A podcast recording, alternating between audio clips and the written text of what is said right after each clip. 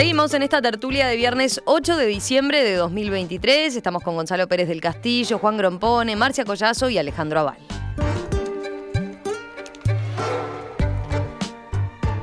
Caso de acoso laboral desató esta semana una crisis en el Poder Judicial. El lunes pasado, los gremios de jueces, defensores públicos, actuarios, informáticos, forenses, psicólogos y funcionarios realizaron un paro exigiendo la salida del director de los servicios administrativos del Poder Judicial, Marcelo Pese, que había recibido varias denuncias de acoso laboral. Pese renunció ese mismo día, sin esperar el final de una investigación administrativa iniciada la semana pasada por la Suprema Corte de Justicia. Horas antes, el jerarca, que ocupaba un cargo de confianza, había perdido el apoyo de la presidenta de la corporación, Doris Morales. Distinta fue la postura de los otros ministros de la Suprema Corte que optaron por esperar los resultados de la investigación, argumentando que debían otorgarle garantías a Pece. La investigación recibió más de 30 testimonios sobre los maltratos. Pese fue designado en 2017 para un puesto que en la jerga judicial se denomina el sexto ministro de la Suprema Corte. Junto a dos funcionarios de su confianza fue denunciado por insultos y destratos a los trabajadores, hostigamiento a través de las cámaras de vigilancia, revisión de trabajo a las computadoras de los empleados, obligación de pedir permiso para ir al baño y levantarse del escritorio y obstaculización de los tiempos para comer y descansar. Estas denuncias se precipitaron luego del suicidio de un trabajador ocurrido el mes pasado y atribuido a las presiones que recibía. Alejandro, empecemos contigo. Bueno, en realidad eh, a la presidenta de la Suprema Corte de Justicia la conozco mucho porque fue ayudante mía en, la Facultad de Derecho. Se la conozco desde hace muchísimos años, le tengo mucha consideración y, respeto naturalmente que intelectual y personal. Pero de todas maneras estoy de acuerdo con la mayoría de la Suprema Corte de Justicia en que no correspondía, aunque fuera una persona que ocupaba un cargo de particular confianza, no correspondía hacerla cesar mm, de golpe sin una investigación previa. Mm, en todos los ámbitos, pero particularmente en el Poder Judicial, todo el mundo tiene derecho a, ser oído antes de ser sancionado. Se podía tomar una medida provisional, no cautelar, como se ha dicho, que las medidas cautelares no tienen nada que ver con eso, es una medida provisional de apartamiento provisional y creo que la, creo que la Corte la tomó a esa medida, este, eh, pero no lo habían oído. Es decir, o sea, no podían cesarlo razonablemente, jurídicamente incluso, sin previamente hacer una investigación en forma. Y eh, la Corte decía que eh, las conductas que se le imputaron eran graves, pero aun cuando se, denunciaban como graves, no se identificaban aparentemente, eso decía el comunicado de la Corte, no se identificaba ni siquiera cuáles eran las personas concretamente afectadas. Eh, yo, no, puedo naturalmente juzgar mal lo que hicieron los, los, gremios de funcionarios, creo que hicieron bien, porque hicieron lo que tiene que hacer un gremio, que es hacer una denuncia, una protesta. Lo que creo que eh, sí eh, también es que la Corte actuó bien, actuó bien, la Corte no podía disponer el cese de nadie, ni siquiera de personal confianza, porque hubiera una denuncia sin darle la oportunidad, por lo menos, de ser oído a la persona denunciada. Y la persona denunciada no había sido, no había podido ser oída, entre otras razones, porque estaba de licencia.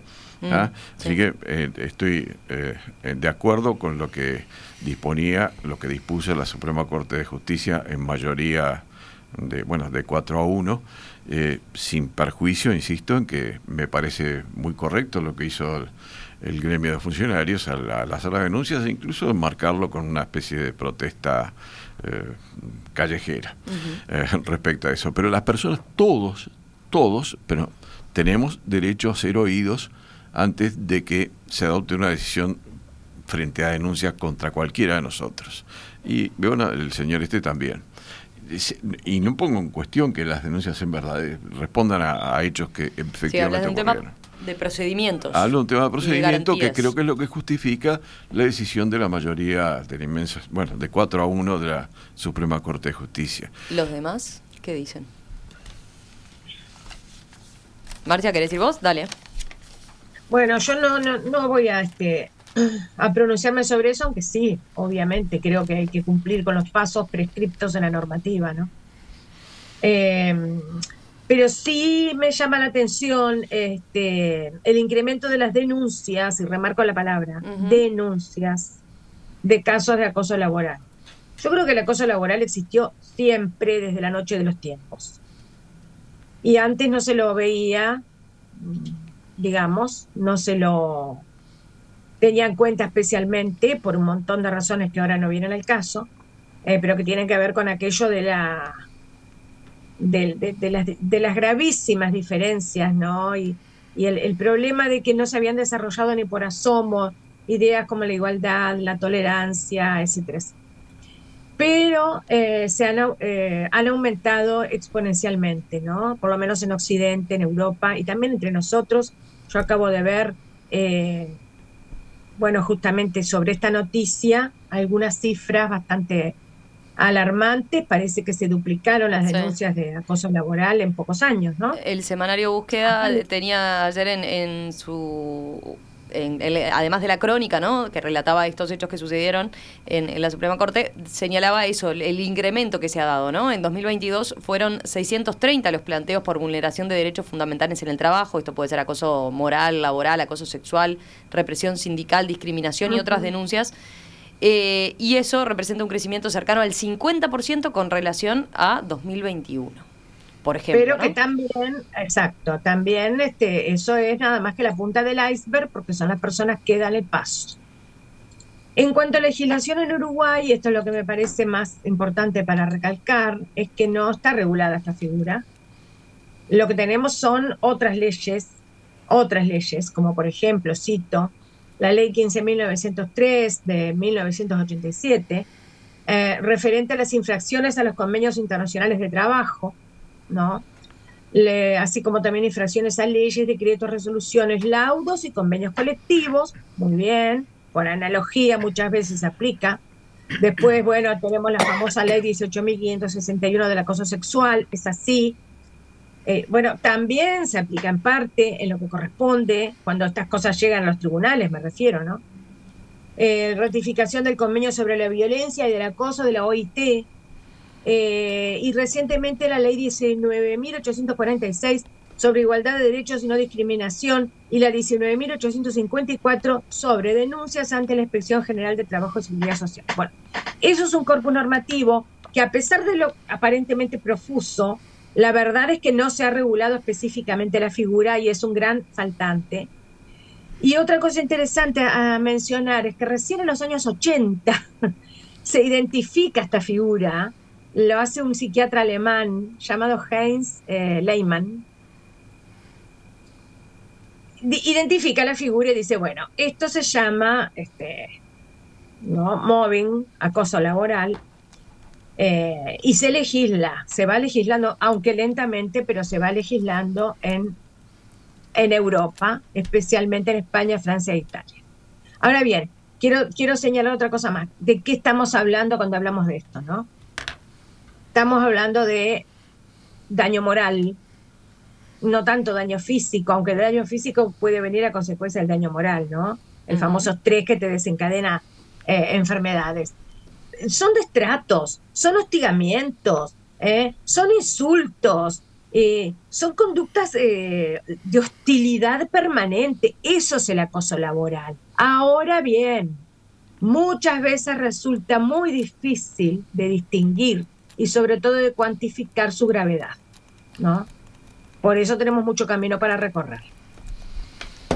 Gonzalo, vos tenés apuntes ahí.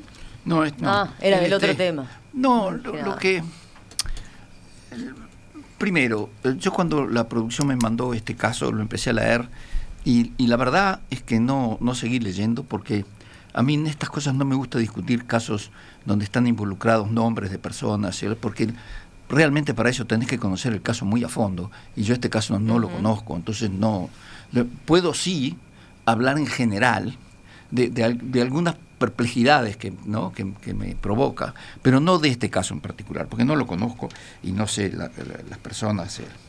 Este, yo creo que el, tema del acoso laboral, bueno, el, acoso es siempre una persona de poder que abusa de su posición de poder, pero una persona sobre una persona que tiene menos poder. Y, este, y bueno, y eso es, totalmente reprimible, el acoso sexual, el acoso religioso, todas esas cosas.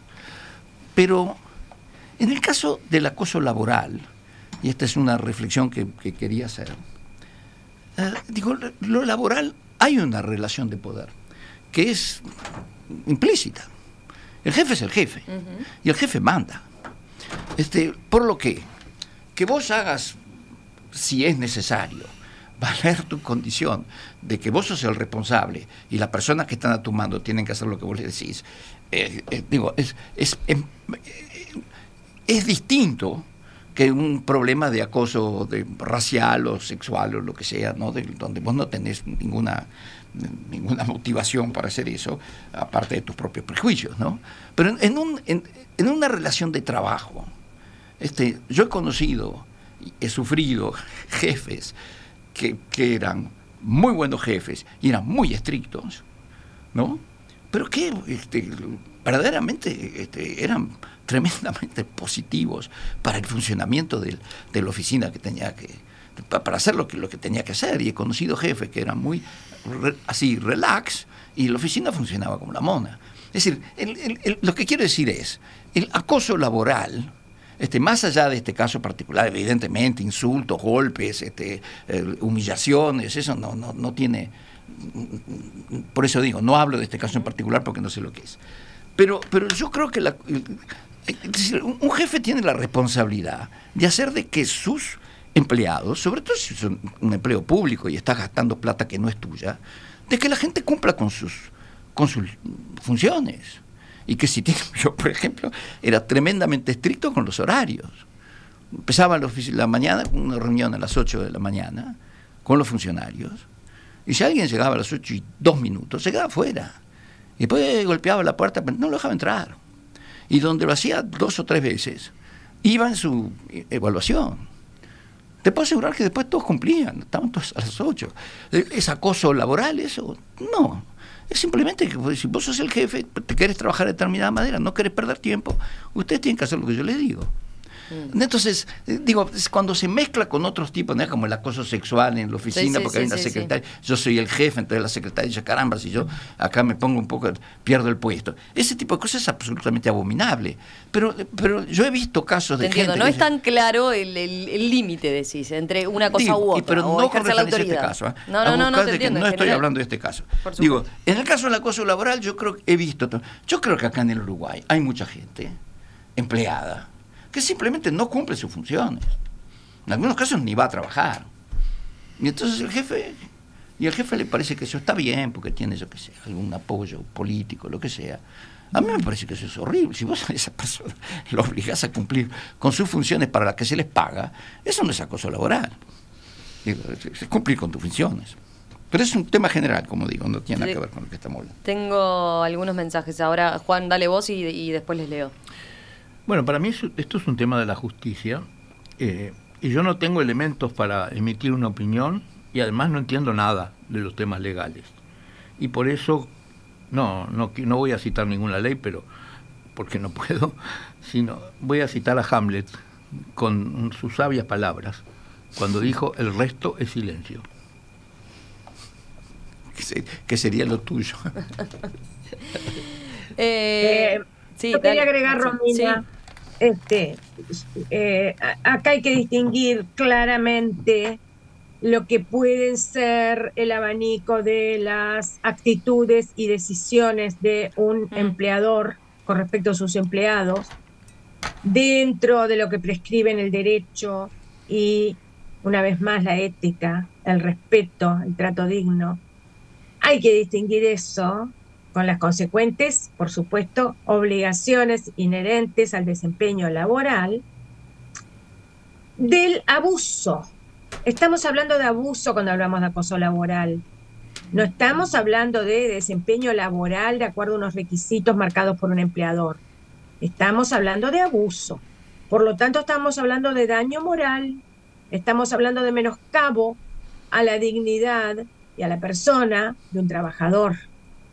Es cierto que primero aparece la figura del acoso sexual en este, en este país. Y debe, haber, debe ser por la sobreabundancia obvia de abuso contra las mujeres. Pero, bueno, por suerte, después de la Segunda Guerra Mundial, lentamente el mundo parece haber empezado a darse cuenta, seguramente con los avances de la psiquiatría, de la psicología, ¿no? de la sociología, etcétera. Todas, quiero recordar, todas disciplinas que se desarrollan con mucha más fuerza después de la Segunda Guerra Mundial. Eh, antes no, antes no existían prácticamente. Eh, y bueno, y se empieza a investigar entonces los vínculos entre los seres humanos. Y uno de esos vínculos entre los seres humanos, un vínculo de relevancia, es el del ámbito laboral. Entonces, yo creo que si yo no soy capaz de distinguir la línea roja, de dónde termina la potestad de un empleador y dónde empieza el abuso, estamos todos en el horno. Ahora, yo sé que es difícil de probar, pero hay cosas que no son tan difíciles. Cualquier arbitrariedad de cualquier tipo que no tenga nada que ver con la productividad de una empresa, sino que sea simplemente un capricho, una pataleta o un deseo de humillación, eso está bien, eso es acorde a las normas nacionales e internacionales en materia laboral que prescribe la Organización Internacional del Trabajo. No, no lo es en ningún contexto, no lo es en ningún mundo posible. La arbitrariedad y el, el deseo de daño y de humillación son abuso. Y el abuso es acoso. Me parece muy simple. Después, si tenemos que entrar a tallar este, y encontrar las pruebas, eso ya es otra cosa. A ver, Gonzalo, ¿cómo ves esto que dice Marcia? Para ella no es tan difícil ese límite que vos decías. Sí, para mí sí. Bueno, estoy contento de que ella lo tenga más claro que yo. Este, yo digo, nuevamente, no hablando de este caso porque no lo conozco, pero, pero sí digo, este, yo recuerdo de, de haber tenido jefes estrictos y que algunos colegas míos se sentían humillados. Humillados porque los dejaba fuera. Humillados porque no los consultaba. Humillados porque hacía reuniones y no los llamaba. Y entonces, y yo les decía, flaco, pero tenés que estudiar tenés que prepararte para ir a la reunión, porque si no, te va a seguir humillando. Pero no, digo, se sentían humillados, se sentían total. Pero por, eso digo, es, no tiene nada que ver con el acoso sexual, porque el acoso sexual está mal en, donde, donde sea. Tenés que utilizar una posición de poder para, para tratar de hacer avances a una persona del sexo opuesto o del mismo sexo, no importa. Digo, eso, eso es otra. Pero en, en lo, que, lo que estoy tratando de, de identificar es que en las cuestiones laborales hay una jerarquía, hay un organigrama, hay gente que manda y gente que obedece. Y el que manda, manda de determinada manera. Y, yo he vivido, Marcia, por eso es que lo comento, no es porque no sea consciente de que hay jefes tiránicos que humillan y, lo humillan por, por, por, bueno, por sus propias debilidades también y por sus propias deficiencias. Se la agarran con gente. Pero en el ámbito laboral yo creo que eso hay, hay que tener es distinto, es porque hay una jerarquía que hay que respetar y hay órdenes que hay que cumplir. nadie dijo, nadie dijo que, no haya que respetar jerarquías. ¿eh? Me parece que estamos ahí como confundiéndonos. No, no, yo no estoy confundido, Marcia, capaz que no me estoy explicando bien, pero, pero lo que quiero decir es que el, acoso laboral tiene esa connotación que yo he visto muchos casos. Te lo digo este así, te lo digo así, este, te lo digo así, Gonzalo. Viste que vivimos en un mundo neoliberal consumista, ¿no? Bueno, ¿Sabes qué? El acoso laboral en el trabajo hace perder millones de dólares a la sociedad en tratamiento de enfermedades psiquiátricas y físicas, en falta de rendimiento, en falta de productividad, en falta de eficiencia, en deterioro tanto de las empresas públicas como privadas. De repente, por ese lado, es más atractivo tenerlo en cuenta. No, está bien. ¿Me puedo agregar una cosa? Mira, yo en, mis años en Naciones Unidas eh, recuerdo claramente dos colegas que se suicidaron una chica en, la FAO que subió a tomarse un capuchino, terminó su capuchino y se tiró los ocho pisos para abajo y murió. Y otro colega que en Nueva York, después de unas reuniones, no sé cuánto, se tiró de uno de los puentes de Nueva York y murió. Este, no tenía nada que ver con... Sí, posiblemente no les estuviera yendo bien en el trabajo, pero ese no fue el motivo del suicidio. Es decir, el motivo del suicidio era, no, era otro. Evidentemente tenía muchos más problemas. Pero este, estoy poniendo esas Simplemente estoy señalando estas cosas, Marcia, no, no para contradecir nada y como te digo, nada que ver con el caso que, que, se puso en la tertulia de hoy, porque sinceramente empecé a leerlo y no seguí porque dije no quiero, no quiero opinar de esto con nombres y apellidos. Voy con algunos mensajes. A ver, Vicente dice, creo que Marcia tiene razón, pero le pregunto, ¿y qué pasa cuando hay abuso del empleado forzando los límites? Los límites en la puntualidad, los límites en el desempeño, los límites en la dedicación. Si bien la relación entre empleador y empleado es por definición asimétrica, el desafío es, que abusos se pueden realizar desde ambas partes, empleador o empleado, dice. bueno, y ahí hay que aplicar, hay que aplicar la normativa, lo que sea, que se entienda ya sea en el ámbito público como privado. Por supuesto que hay que aplicar la normativa. Yo también fui directora de liceo. ¿Y yo permití cualquier cosa? No. Pero tampoco siempre respeté la dignidad de los docentes. Es más, cuando había reuniones de profesores, yo llevaba café a la mesa y galletitas que se pagaban con la caja chica del liceo. Y, era una cosa miserable, era una cosa que en un desayuno de trabajo cualquiera sería mirado hasta con desdén.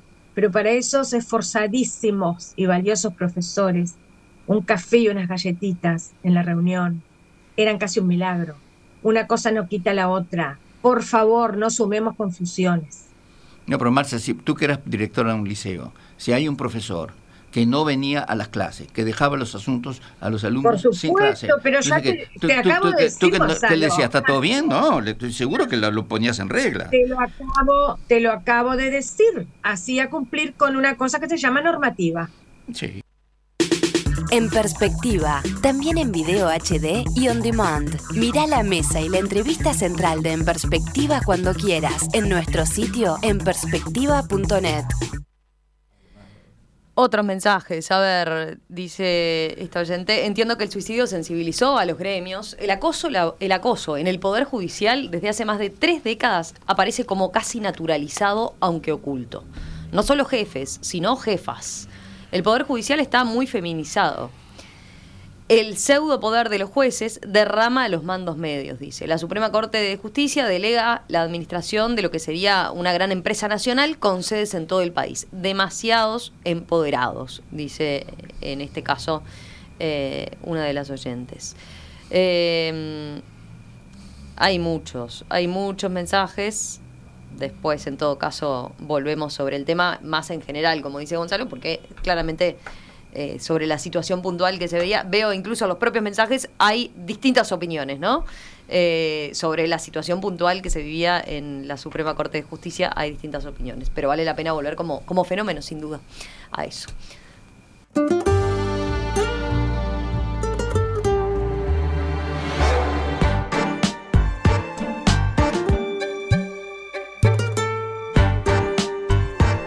Alejandro Aval, Marcia Collazo, Juan Grompone, Gonzalo Pérez del Castillo. Gracias a los cuatro, ¿eh? A Alejandro le dejamos el saludo que se tuvo que ir porque tenía un compromiso antes, pero con ustedes nos reencontramos la semana que viene.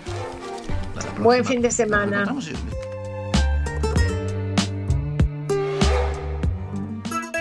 En perspectiva. Operador de radio, Ariel Gómez. Operador de video, Felipe Penadez.